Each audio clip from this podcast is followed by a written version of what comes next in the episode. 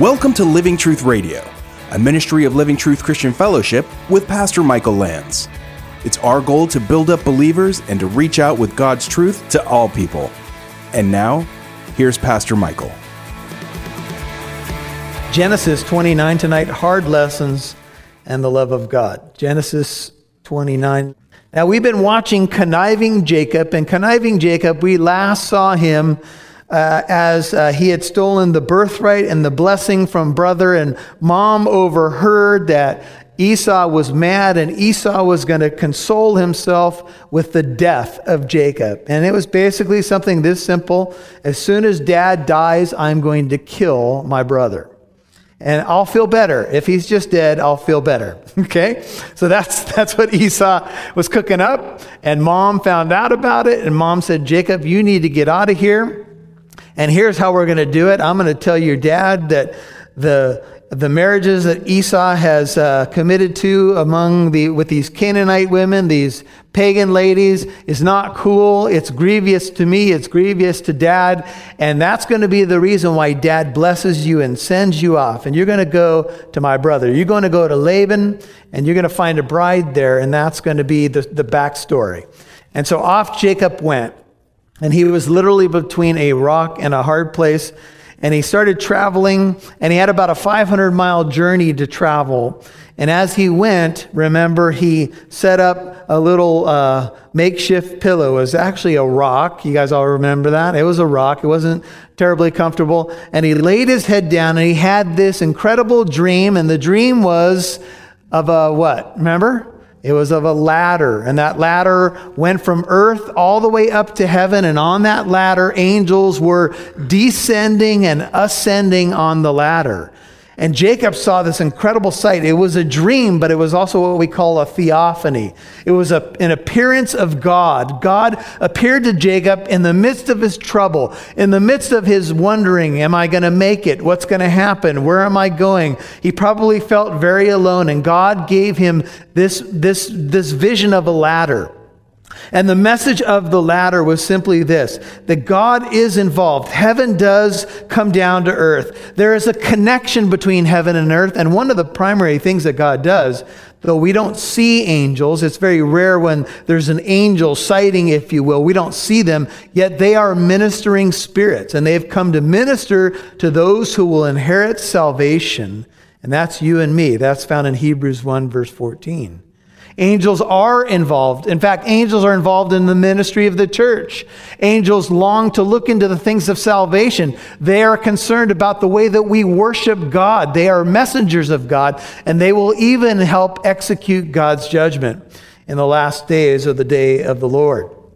And this incredible ladder where angels are moving up and down on the ladder. I took you to John chapter 1, and we found out that the ladder is really a, a, symbol or it becomes an image of the Lord Jesus Christ who left heaven, came down to earth, and loves us. He is Jacob's ladder, but he is also Michael's ladder and everyone else who is in here who has received Christ. He is the way to God. He is the way, the truth, and the life, and no one comes to the Father, what? Except through him. He is God's answer to all that ails us. God came down in the person of Jesus Christ, and that's how we reconnect. He is how we reconnect with the Father. And so Jacob had this incredible dream.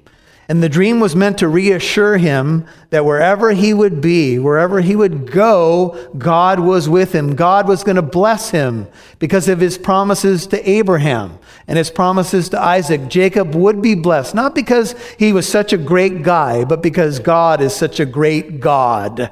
Amen? God is faithful to his promises.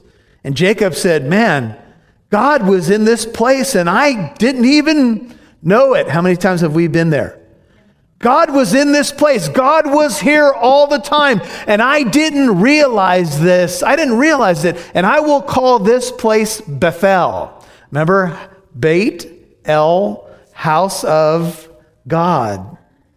And he poured oil on the stone. And I told you that stone may have been part of a altar that grandpa Abraham had set there years before. And you can see how it's all intertwined. And he poured oil on the rock. And I'll tell you this, it meant to Jacob that God is with me. He's not leaving me. He's not forsaking me. He knows where I am. He knows I'm in the midst of this long journey. And God knows where you and I are tonight.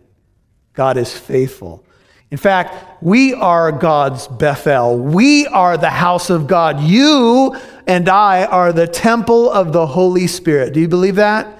That's what 1 Corinthians 6:19 says. Do you not know that your body is the temple of the Holy Spirit who is in you? You've been bought with a price. Therefore, do what? Glorify God with your body. You and I are the house of God. We are Bethel. And Jesus says, I will be with you always, even to what? The end of the age. Hebrews 13, 5 and 6 says, We may confidently say, The Lord is my helper. I'm not going to fear man because he has said, I will never leave you and I will what? I will never forsake you. God is faithful. Even if everyone else forsakes you, Jacob may have been traveling alone. He may have thought, you know what, I've messed up and everybody's gone and I've got nothing left and I don't even know where I'm going and I don't even know if these people will open their tent doors to me. But God said, I'm with you, Jacob. And that's all you need to know. But God is in the shaping business and God is going to use all of these experiences to shape uh, Jacob. And Paul uh, says in Galatians 4:19 that he was laboring among the Galatians until Christ was formed in them. And I just want you to write down Galatians 4:19 so you know and I think we all know what God is up to. God is forming Christ in us. And he's got a lot of work to do. Oh, yeah. We got rough edges, people. Amen. Now, hopefully, he's smoothing them out. I know he is for all of us, but it takes a while. So, Jacob is on this journey. Pick it up, Genesis 29, verse 1. Jacob went on his journey and he came to the land of the sons of the east. Just if you're, if you're a note taker, just write down Mesopotamia because that's where he's gone. He's gone to the sons of the east. That's just this general area of Haran where he is going to go now and meet up with uh, family. And so Jacob is traveling. Jacob went on his journey, and uh, he was he was uh, moving along on this path that God had for him. And uh, the Hebrew language here speaks of the fact that his feet were light. I think after this vision, I think after he met with God and got the assurances of God, that his steps were a little lighter. Have you ever had this experience where you may have heavy times in your life, you may have difficult circumstances, they may even feel overwhelming to you, but God meets you in a special way. Maybe He meets you at a worship service. Maybe He meets you in a time of prayer. Maybe He meets you in your car during you turn on a sermon or you, you experience some worship music, and all of a sudden God lightens your step, even though your circumstances haven't changed. God meets you and he says, You know what? If I'm for you, who, who can be against you? I'm for you, Jacob. I know you've messed up. I know what you've done. And so Jacob, on this long journey, journey finally comes to at least the first point of destination. And he looked, 29 2 in Genesis, and he saw a well in the field. And behold, three flocks of sheep were lying there beside it. And from that well they watered the flocks. Now the stone on the mouth of the well was large. That stone would protect the well from pollution like dirt and stuff like that, and also protect the well from people coming and taking the water. And so Jacob comes upon a well, and a well is an image that's used many times in the book of Genesis, and it speaks, a well speaks of life. Jesus said to the woman at the well that springs of water would come what? Flowing out of her as she realized that he would give her a different type of water. This is what God wants to do. And so here's these sheep at the well. And I'll tell you what, we as the sheep of God, we need to be at the well. We need to keep dipping our cup into the well because God has inexhaustible living waters that He wants to give out. Grace upon grace. And the way He gives them out is every time you get around the things of God, God fills up your cup some more. And every time you stay away from the things of God, you dry out some more. Somebody once said the Christian life is like being on a treadmill. If you stand still, you are going to fall off. Can I get a witness? Right? The treadmill forces you to move, baby. If you don't move, it's taking you that away. So you better keep trucking along. And the way we find power, the way we are watered in our lives is at the well of God. He has a wellspring for us. And, but there was a stone, a large stone on the mouth of the well. There were flocks sitting there. When all the flocks, verse 3, were gathered there, they would then roll the stone from the mouth of the well and water the sheep and put the stone back in its place on the mouth of the well. And Jacob said to them, it appears that Jacob was not greeted by anybody. Have you ever come somewhere and maybe you've been on a long journey and you're hoping someone will talk to you? You know, uh, like you show up at a church, you know, you're hoping, I'm hoping someone's going to talk to me tonight. If we haven't talked to you so far, I apologize. If you're new, we will talk to you. If you meet us at the end of the service near the cookies, it's guaranteed that we'll have a conversation with you, probably about who gets the cookie, but anyway. And so he has to initiate the discussion. He says, My brothers, where are you from? And they said, We are from Haran. Now, these may have been, some scholars believe they may have been shepherd boys. We don't know for sure. But Jacob has to initiate the conversation. And so he says to them, do you know Laban, the son of Nahor? Verse 5. And they said, Yeah, we know him. And he said to them, Is it well with him? And they said, It is well. And behold, Rachel, his daughter, is coming with the sheep. Now he says, Do you know him? And they don't say anything about Laban, no commentary. They just say, Yeah, yeah, we know him. And he says, Well, are things cool with him? Is he still around? Is he blessed? And they're like, Yeah, He's fine. One writer said that these guys remind him of dock workers on their lunch break. You know, you have to kind of pull information, barely make eye contact, you know, kind of mumble when they respond, yeah, yeah, we know, yeah, yeah, we know him.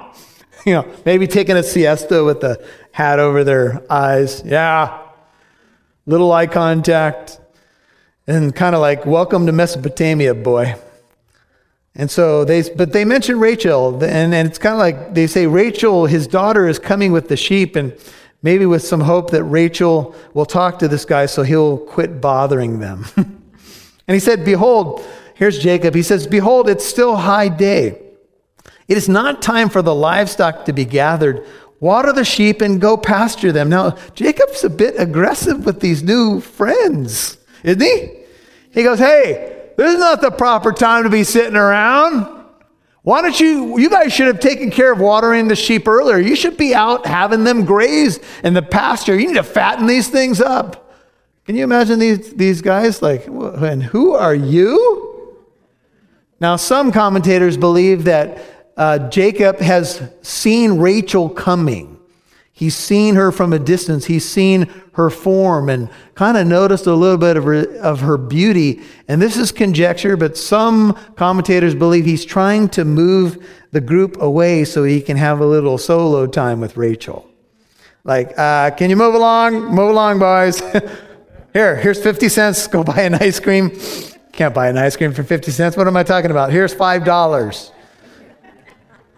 But they said, we cannot. They're on the defensive until all the flocks are gathered and they roll the stone from the mouth of the well. Then we water the sheep. Look, I know you're new around here, pal, but let us fill you in on how we do things around here. We wait until everyone is here, okay?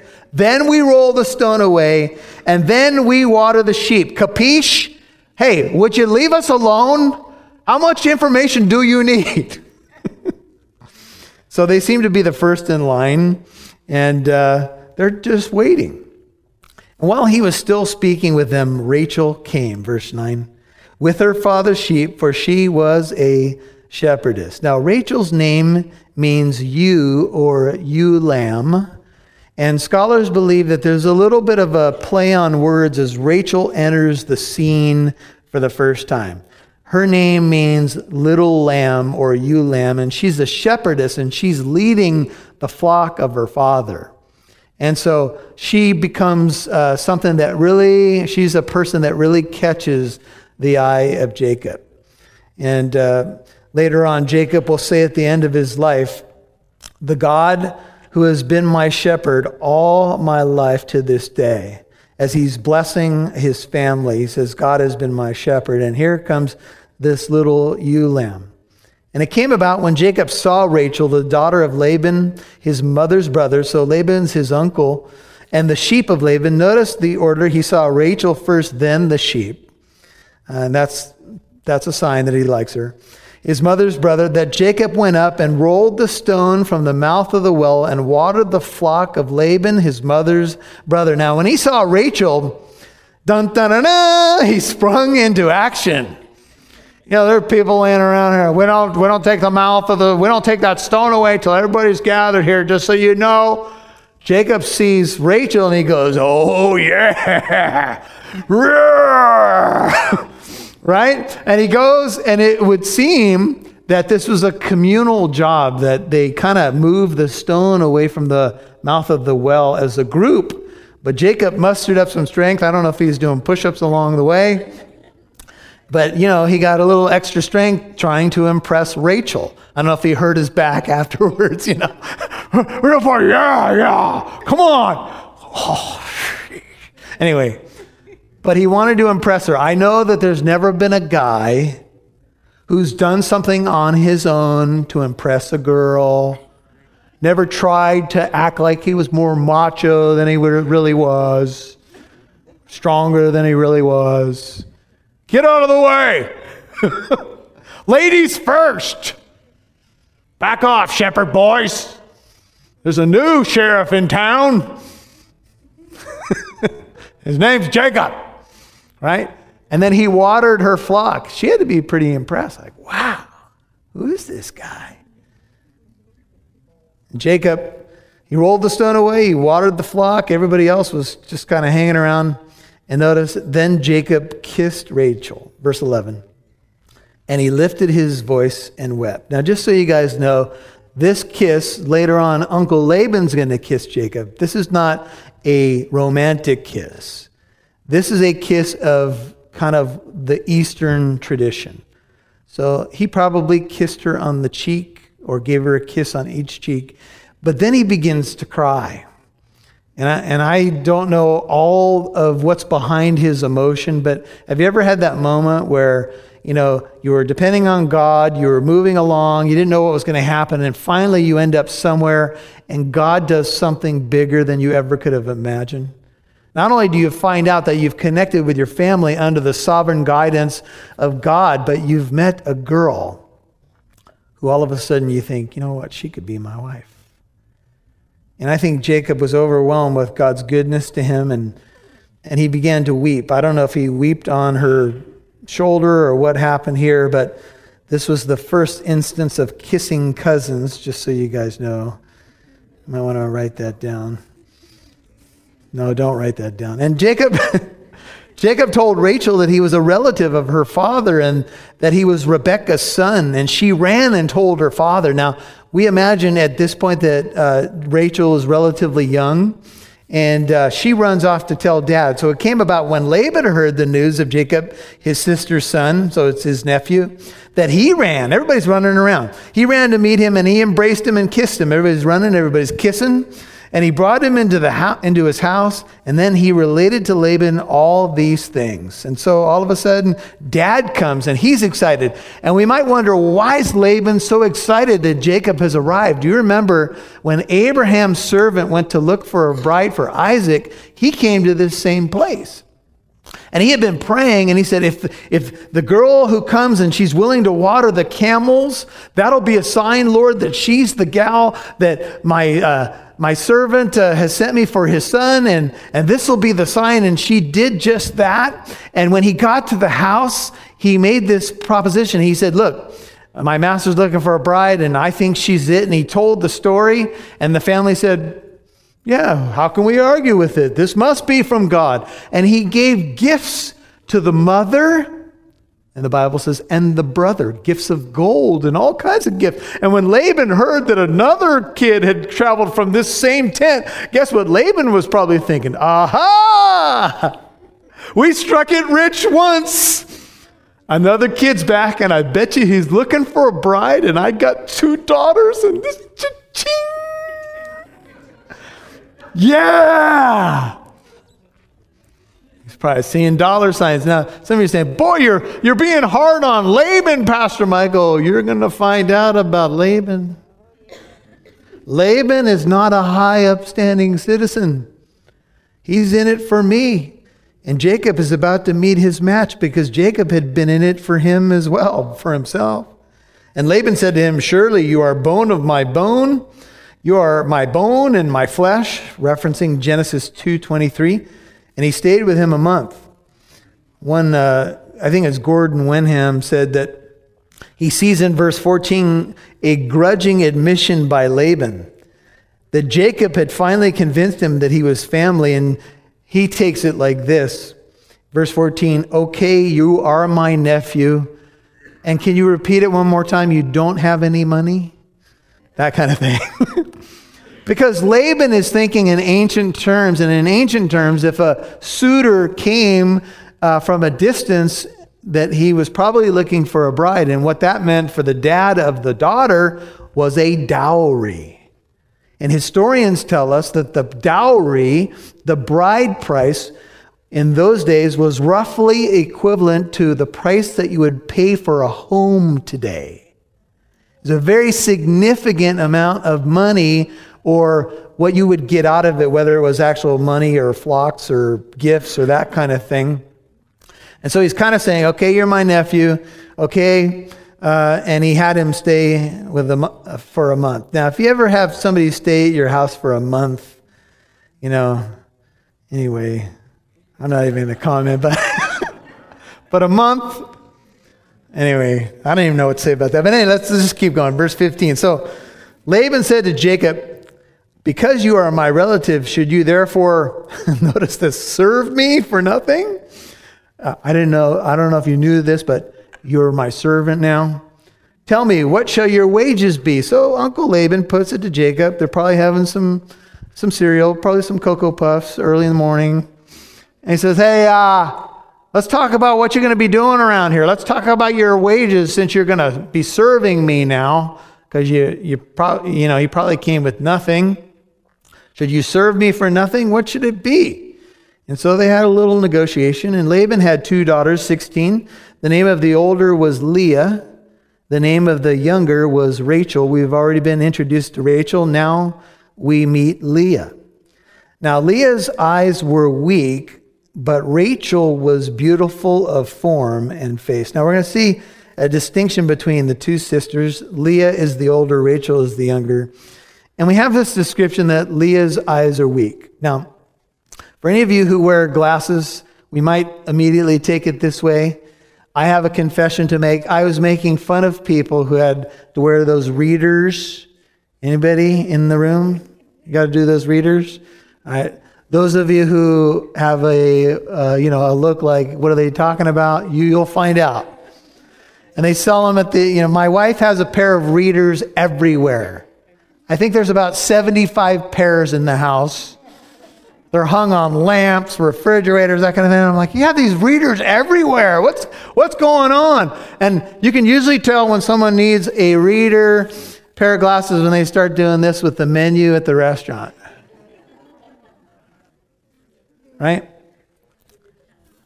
So then it happened. One day, my wife noticed that I was moving books farther and farther away, and she went, Hey, try these. And I went, Whoa! And then I had to make the confession. I had to repent in sackcloth and ashes. Was, anyway. Okay, that's not what I think this means, though. Leah's eyes being weak is a Hebrew word that means tender, delicate, or weak.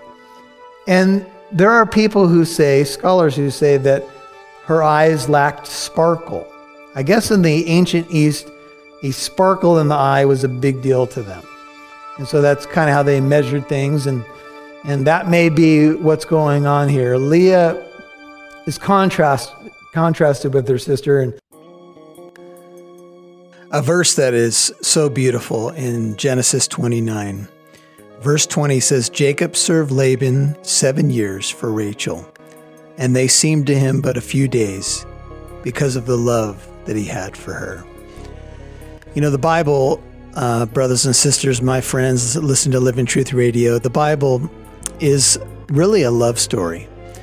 And God is holy and God is just and God is righteous, but in the end, the Bible says God so loved the world that he gave his only Son, that whoever believes in him will not perish, they will have everlasting life. And it wasn't seven years of hard labor that Jesus did to pay the dowry for your soul. It was his own precious blood shed on the cross that purchased our redemption. This is how great his love is for us. You know, not that we love God, but that He first loved us and gave His Son as a propitiation for our sins. And this is the good news of the gospel. And there's bad news. Before we get to the good news, there is bad news. We've sinned against a holy God. The wages of our sin is death. But the free gift of God is eternal life through Jesus Christ our Lord. When we're confronted with the law, the law is a tutor to drive us to Christ. The law uh, shows us that everybody's guilty before God. Everybody has lied. Everybody has lusted in some form, stolen. It doesn't matter what the value of what you've taken. Uh, dishonored our parents at some point, taken the name of the Lord in vain. And if we had to stand before God in the unrighteousness of our own good deeds, we'd be in deep trouble. But we have been cloaked in the righteousness of Christ. If you're a Christian, the righteousness of Christ has been imputed to your account by faith. And what drove that decision was love. God so loved the world. God so loved you. The apostle Paul in Galatians 2:20 said, "Christ loved me and delivered himself up for me." God loves you, my friend, but you must receive that love Ultimately, you must say yes to that proposal. You must say, I will go with this man. And when you do, that's when the covenant is really, truly sealed. Thank you for listening to today's program. If you'd like to listen to this message again, learn more about our church in Corona, or to access archived messages, go to livingtruthradio.org and click on the Church tab. You can follow us on Instagram at Living Truth Corona or download the Living Truth Christian Fellowship app on Apple and Android devices. Living Truth Radio is a listener supported ministry. You can partner with us by donating at livingtruthradio.org.